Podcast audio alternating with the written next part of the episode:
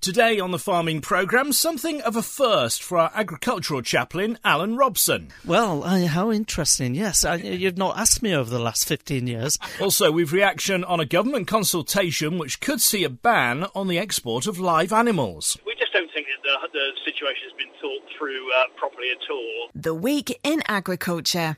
This is the Farming Programme with Sean Dunderdale. Good morning. More on all that soon. But throughout the programme today, I'm going to be joined by Nick Morris, our man from British Sugar, as we enter the closing weeks of the latest campaign. Later, we'll hear of investment at the Newark factory and thoughts on next year's crop. First, though, the campaign that's still ongoing. So, uh, for the first time today, we'll say hello to Nick. Morning, Sean. How are things? Yeah, well, we're we're we're getting on quite well, really. Um, I guess starting with the obvious, it's difficult to make head and tail of the of the weather at the moment. It seems to be changing from rain to sleet to snow to frost to then being mild, and uh, uh, it's it's difficult to forecast exactly what's coming. I suppose importantly for us, we have been able to make uh, some progress with harvesting over the last two weeks, which has been was getting uh, not quite critical, but getting quite tight. So that's been been really encouraging.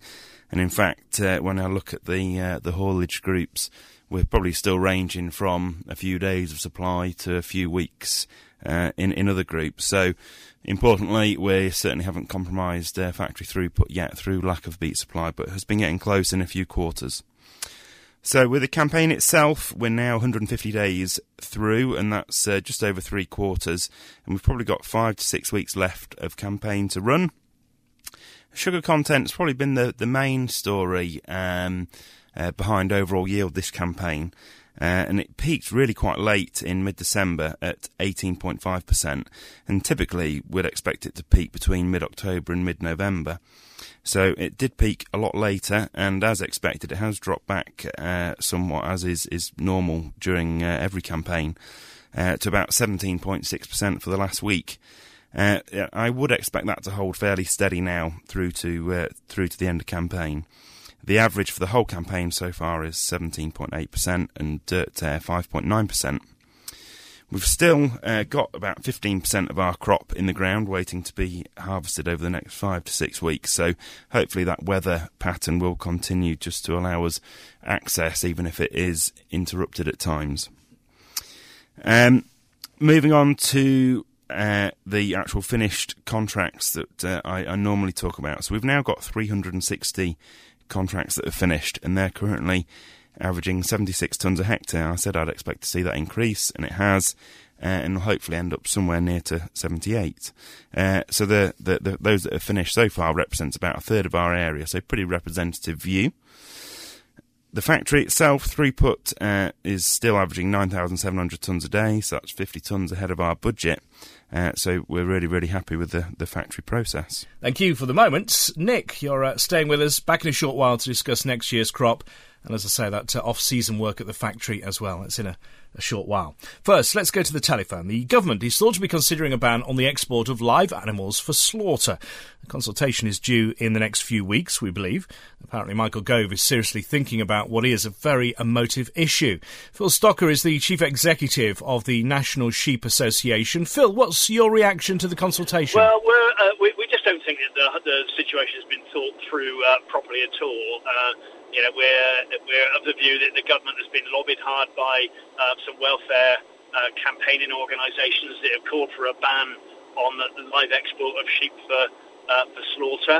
Um, but it's simply not that simple, you know. Um, and, and to be honest, you know, a, a, a lot of the, uh, the issues that people are concerned about do not cause any uh, poor welfare for, uh, for, for, for sheep at all. For instance, uh, taking sheep across water is not at all cruel and all the research that has been done has shown that there are no uh, levels of stress are extremely low, and if anything, it's a, a better journey than uh, than travelling by road. And, um, and and as another example, if we were to ban live exports, it would um, it would put an end to a, a lot of cross-border Ireland trade, which uh, which is all done by road and is often very very short distances. Um, but if it, if it was a ban of uh, live exports from the UK, it would put an end to that trade as you say, it could um, really, I mean, decimate the trade in the UK, couldn't it? In some communities, anyway. It could, and um, you know, the, the, numbers of live animals that are exported for slaughter uh, are really very, very low now. They're probably no more than uh, maybe 20, 25,000 animals in, in, a whole year, and that would be probably 10% of what would have been exported live uh, a couple of decades ago. So there's been a huge move towards animals being uh, slaughtered and, and cut here, and then uh, us exporting uh, either carcasses or, or cuts of meat. So, and that's a good thing because it uh, it creates jobs here, adds value here. But that live trade still is very important at certain times of the year in terms of keep, keeping some competition in, in, into the market, and also um, allowing some of those um, uh, uh, uh, processors in France to get access to a very high quality product that they quite clearly want. So th- th- we believe that the solution is to um, uh, to, to, to actually uh, put a level of assurance within the, the, the export. Most when, when, you get to talk to uh, campaigners, welfare campaigners about this, their real concerns are more about a lack of um, of, of regulatory compliance when stock gets to the other side of the channel. You know, whether things are, are as are, are, as policed and as enforced as they are here in the UK. And um, you know, we would accept it. Uh, you know, over the last few years, there's been a few uh, breaches, and the level of yeah, regulatory compliance isn't as good as we would like. So what we're saying is that we would like to see the introduction of a uh, an assurance scheme where we would uh, where we could transparently know uh, the, the, the, the, journey involved, uh, where the pickup point was, uh, where animals were congregated, uh, the times of departure, the destination, the times of of arrival, um, and and to know that they're truly going direct to slaughter and not being transported any further. So we, we, would like to see the industry, in a way, take control of this, but be very transparent about ensuring that uh, very good welfare conditions were being met when animals were going over uh, the, the, the, the channel for a very, very legitimate trade. That's Phil Stocker at the NSA. What do you make of the uh, consultation? Drop us an email, get in touch through the website. It is going to be one I'm sure we will be returning to. Alan Robson is agricultural chaplain. Alan, as you hear, what, what do you make of it all? If this is a sign of how they're going to deal with trade and export, it's a very bad sign uh, because export of sheep from Ireland uh, to Britain, Britain to Ireland, and over to Europe, it's absolutely essential to get that pricing in into the industry and uh, a ban on live exports. I, I, don't know who dreamt that one up, but it's uh, not the best idea. It will cripple price, I think, and I'm sure the National Association of Sheep Farmers um, will be vociferously fighting this one. Um, it just seems uh, irrational uh, to limit trade in, in this way to a very important sector in the UK. So uh, I hope that one is withdrawn. We shall see. We'll keep tabs on it. Now, we didn't get you in to talk about that, really. We got you into.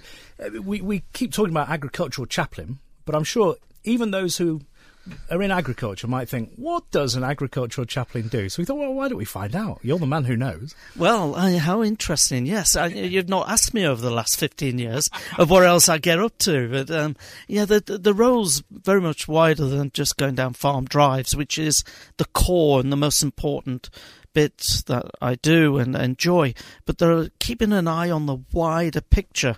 So, what am I doing this month? I'm going to the City Food Lecture in London to listen to one of the leaders of the retail sectors. Um, the day after, I'm going to a food fraud event. Professor Chris Elliott, who spoke at the Oxford Farming Conference, yeah, and people might be surprised to know that food fraud uh, generates more money than drugs being sold in the world. So it's a massive issue, you know, that we've got to grow 50 in the next 50 years as much food as we've grown in the previous 500. And so you need a traceable system. And Professor Elliott's doing a lot of good work on that. And uh, I, am having a meeting with him to talk about how we can get um, integrity across the whole food chain. So we've had recent food scandals about burgers, and and and Professor Elliott was the man who did the review on horse meat scandal. So I, I get involved in big picture stuff, um, which I think are important for longer term um, farming as well as food industry, and we'll be talking uh, perhaps about the other things I've I get involved with now in Lincoln City, bringing my knowledge of uh, all sorts of networks to do with farming um, into how can we solve some of the problems in the food industry, uh, the food system in Lincoln. And, um, know, like the Town Meets Country event um, is a very important link there. You know, the city farm uh, just emerging up on the hillside in Abbey Ward is another great event that Green Synergy are involved with. So I I think there are very important crossovers between the general farming and what I do, um, perhaps at a more micro level. How many hours would you say you work? You know, most people, the, the, the, the joke is you only work Sundays, you lot. Um, but uh, if, I mean, you must work tirelessly. I know you're often first thing in the morning, very late at night. It's, uh, I guess it's difficult to, to pin it down week by week, is it? Uh, it is. And, and uh, you know, people's uh, crises don't come in nice little slots. And so, uh, yes, I, I, I, I, do work quite a lot of hours. I, I guess I better be quiet. I don't always work the hu- European, you know, directive, but uh, it, meeting people and, and, developing projects with people is always exciting. So I don't mind immediately. You know, after we've done this, I'm heading towards Brigg or going to other places to meet people to see how we can uh, develop projects and and ideas for the benefit of community. Uh, yes, I love it, and I have loved it, and it's been a buzzing 16, 17 years, however long it's been. All right, well, I'll tell you what we'll do. Let's keep updating. Uh, maybe get you in once a month over the coming year to really drill down little different aspects of what the job entails, because I know our listeners will be fascinated to know, Thank you, uh, sure. you know, what more goes on with the job. Yeah, yeah. That'd be great. Chat to you in a few weeks then. For now, thank you, Reverend Canon Alan Robson. Back to our guest with us throughout the programme this week, Nick Morris from British Sugar. Nick, once this campaign is over in what, five or six weeks' time, uh, you've got some interesting things happening at the factory in Newark then, haven't you? Yeah, we have. So um, if I was just to detail some of the, the more major work that we'll be under undertaking, um, the the first sort of development piece uh, I would mention is we've got a uh, process control system which ultimately operates every part of our factory, and it, the one we currently use was installed uh, in the 80s, so it looks quite old fashioned, a little bit like Tetris. And uh, however, it's in- incredibly effective and, and serves as well, but it does need updating. As always, these things uh, get to a point where they're no longer going to be supported by the manufacturer. So we're going to be updating that as a program across all of our sites, and they're actually quite well on with those plans. And we'll be completing the first stage at Newark Factory by replacing the, the hardware by the end of this spring. So that's a, a key uh, project for us and a very, very significant investment. As ever, we'll also be undergoing some critical replacement and essential maintenance work. And that will include uh, quite a lot of pipe work. So you'll recall at the beginning of this campaign, we had some lost opportunity in uh, production throughput through leaks. So we are undergoing quite a significant program replacing mild steel for stainless steel to give us that extra reliability. We are uh, replacing some feed pumps to our boilers. We're replacing two tanks, one of which contains our wastewater uh, treatment process, and the other molasses, which is will be a familiar name to some that uh, we use as a, an animal feed. So quite a lot of uh, plant replacement and quite a lot of activity, lifting roofs off the factory, crane work. Uh, carrying out those operations, so it'll be very, very busy, uh, sort of uh, quite a short 24 week period between uh, the end of this campaign and the start of the next. We'll have more from our guest Nick Morris soon. First, agronomy with our crop doctor Sean Sparling. It's uh, cold and wet out there still, isn't it, Sean? Yes, morning, Sean. Well, it's bound to be, isn't it? Because it, it, used to be called February Filldyke for a very good reason. Um, we get wet weather in February. You know, we're only, we're smack bang in the middle of winter. It's only just into February now, um, and to consider putting nitrogen on rape and wheat and barley at the moment, I think it's a uh, crackers, absolutely crackers. And let me tell you why. Because the reason rape looks like it looks So it's looking a bluey green colour. It's shutting down the older leaves. They're going a bit yellow. It's looking a bit unhappy and moth eaten. Winter barley's as gold as a guinea. You've got winter wheat showing this bluey green colour. Some of them are going orange even.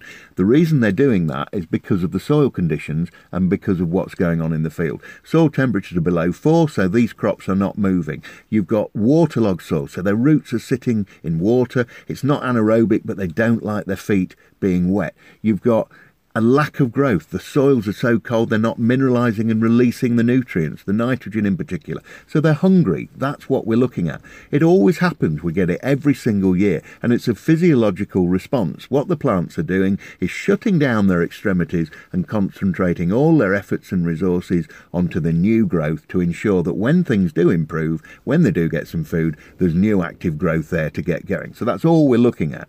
Now, if you go putting nitrogen and sulfur, and sulfur's a very important important element on, particularly over the last three or four years, we've seen more and more sulfur deficiency in the field. So when you see pale new growth and the older growth is green, that is sulfur deficiency. It's exactly the opposite of the symptoms of nitrogen deficiency, where the new growth is green and the old leaves are pale.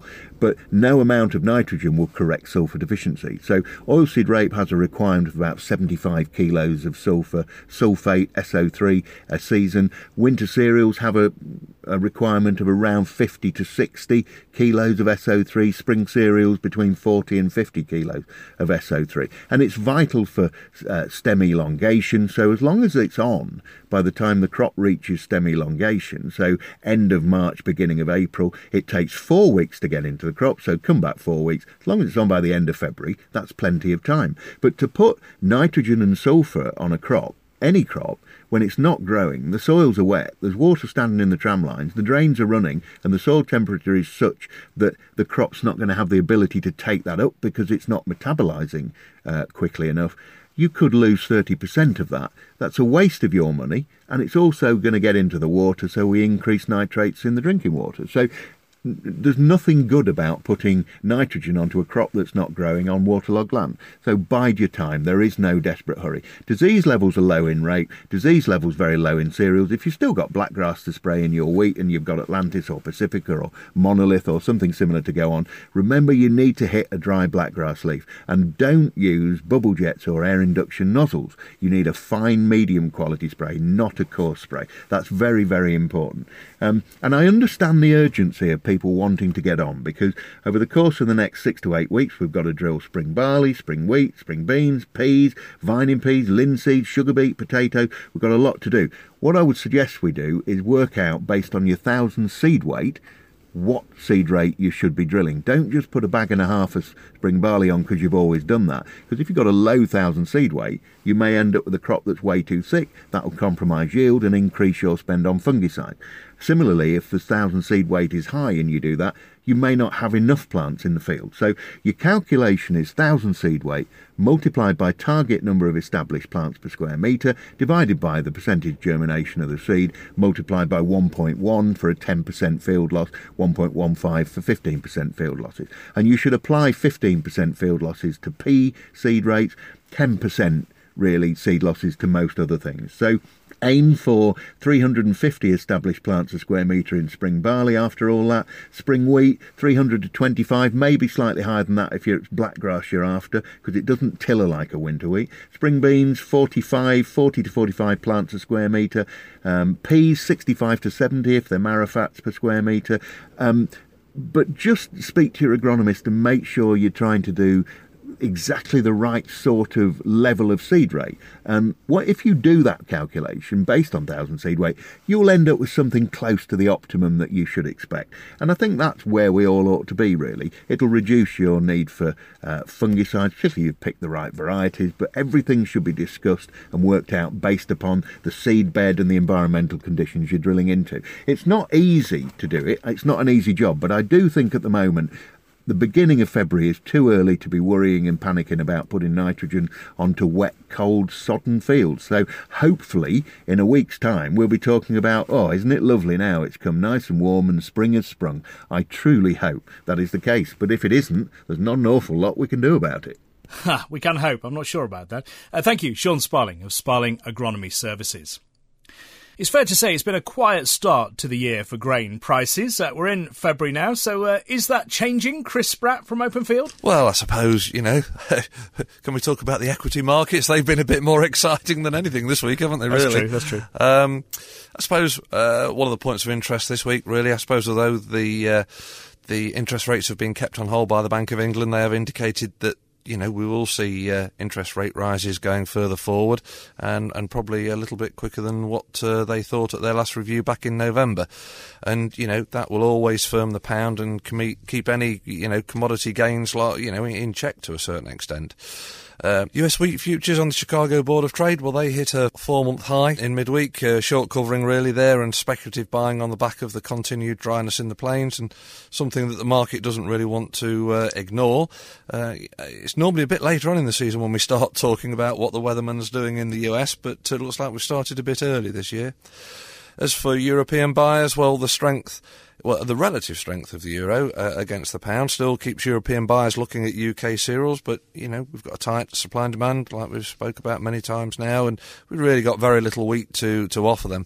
But it remains good news for UK barley, which is being shipped on a regular basis, mainly to EU destinations into Spain. You know, uh, we've uh, already shipped uh, countless number of boats down down there out of the south coast. Uh, the other point, I think, uh, you know, due to the relative weakness of the pound versus the euro, UK consumer who would uh, look at EU imports is still probably preferring the UK domestic uh, commodities, you know, our, our, grain rather than imported, really. And at 113, 114, it's a long way off the lows that we saw, uh, but, you know, it's still weaker than pre Brexit exchanges. Feed wheat prices over the week, well, they've crabbed sideways really as much as anything else. Domestic demand is good. Spot prices varying, you know, really dependent on uh, your local demand and, and, and, and the markets further north. And that can really alter within a few minutes. I think I've had a range of probably four or five pound a tonne on my spot price over the week. Uh, as soon as we get someone in who wants to buy some wheat, well, then we're off to the races again. And really, that's been a case for the while uh, with con- you know consumers continually topping up the, the spot position and reluctant to pay any incremental carry going forward, hoping the market's going to drift. But we have seen a few more inquiries and commitments being made on new crop throughout the week, so that's good news. Oilseed rape, well, that has had a positive week, uh, I think, after several weeks of downward pressure. Again, although, uh, you know, old, any rally on the old crop has been restricted by currency, but new crop values have improved with uh, you know, a, a, few trades taking place there. I wouldn't say uh, it's a free flowing two way trade, but a few trades taking place. Often the catalyst for our oilseed rape prices is the soya crops, and uh, in Brazil they've been hampered by wet weather and logistics. Uh, and in Argentina, well, their crop issues really are more focused on dry weather that they've been having, but also the Argentinian truck owners, they're having their seemingly usual annual strike. And the issue is, as usual, over haulage rates, uh, and that's been significantly slowing arrivals to port. And we seem to talk about that every year at this stage, so they obviously have got that in their diaries as far as uh, their uh, annual uh, haulage rate review is concerned. Thursday's USDA report, well, that was really negative for soybeans, with poor shipments out of the US uh, taking stocks to an 11 year high. Feed wheat prices for February 137 in the south of our area, South Lincolnshire, up to 144 x farm into uh, Yorkshire. Harvest 135 to 140 x farm, and November feed wheat uh, 137 to 143 x farm. Group 1 premium on the old crop still 8 to 10 pound, and uh, well, really uh, a wide bid and offer spread on the new crop per premium. With feed barley, 127 to 133 for February, so that's still holding up well and a nominal carry going forward. New crop barley also improved, currently valued post harvest at £15 discount to wheat, so around about 125, give or take a pound or two for November 18. New crop spring barley prices there just eased back again a little bit really for November at 143. Oilseed rape 282 to 287 for February, with harvest 282 to 285, and November 18 290 to 295. And finally, feed beans 145 to 150 pound X farm, with the best quality human consumptions 170 to 175 X farm. Chris Spratt, Openfield. My guest throughout the programme today has been Nick Morris from British Sugar. He's here, of course, throughout the campaign, but we thought we'd keep him captive for a bit longer this week. Uh, Nick, we've already heard the latest on the campaign and plans for the factory once it's over. What about uh, next year's crop, though? Well, I think that's. Uh it's really, really important to step back uh, from uh, the, the, daily grind of the farm and actually just consider the lessons learned from the season we've just gone through. And for us, uh, looking uh, out, outside in as we travel across a number of these farms, uh, we always see that attention to detail is consistently rewarded with high yields, and particularly when it comes down to establishing the crop. And in real terms, that's only uh, you know four weeks away when we'll be starting that operation. So if you break that down, what we're really talking about there is achieving quality seed beds to drill into. Really, really important to give the, the crop a, a nice start uh, to, to germinate and establish. And uh, the most critical one really is getting the crop drilled uh, with a target of the end of March. So, yes, the soil conditions have to be fit and uh, suitable for, for travelling on. But we know that around 40% of the national crop is drilled after the end of March. So, even before we apply fertiliser or spray the crop, we've compromised yield just by sowing it too late. So trying to get that crop in in the right conditions in March is really, really key. And the most important sort of uh, key performance indicator, if you like, towards the starting of a quality crop is uh, establishing 100,000 plants a hectare, which will make it through to harvest. Really, really key across every hectare on the farm. But as always, our field agricultural team are on hand to advise on seed spacing, drill setup, and seedbed preparation. So uh, when conditions become dry enough, don't hesitate to uh, to get in touch. All right. Well, Nick, thank you for joining us again this morning, and um, we'll speak to you in a couple of weeks. Great. Thanks, Sean. The Farming Programme. Five day forecast. Winter's not over yet. Wintry showers falling today, highs of 4 Celsius. The wind from the west, 20, gusting at 30 miles an hour. It's quite breezy overnight, wasn't it? A misty end to the day today, then clear skies will mean temperatures below freezing, minus one generally the low, the westerly wind continuing at about uh, 15 to 30 miles an hour. Tomorrow starts off with patchy cloud, but sunny spells in the afternoon. Temperatures at best at 5 Celsius. A little bit calmer from the west southwest, the wind 15 to 20 miles an hour. And then again, clear skies Monday into Tuesday. Temperatures generally around 1 Celsius. That's as the wind will be swinging more from the south southwest. 15, maybe gusting at 35, even 40 miles an hour first thing on Tuesday. Tuesday itself, possibility of a few showers to start off, then some sunshine later. Five the high. Winds quite strong from the south. Again, maybe gusting nearer 50 miles an hour. And then it's a patchy cloud overnight, Tuesday into Wednesday. Temperatures around freezing point. The wind more from the east at about 5 miles an hour.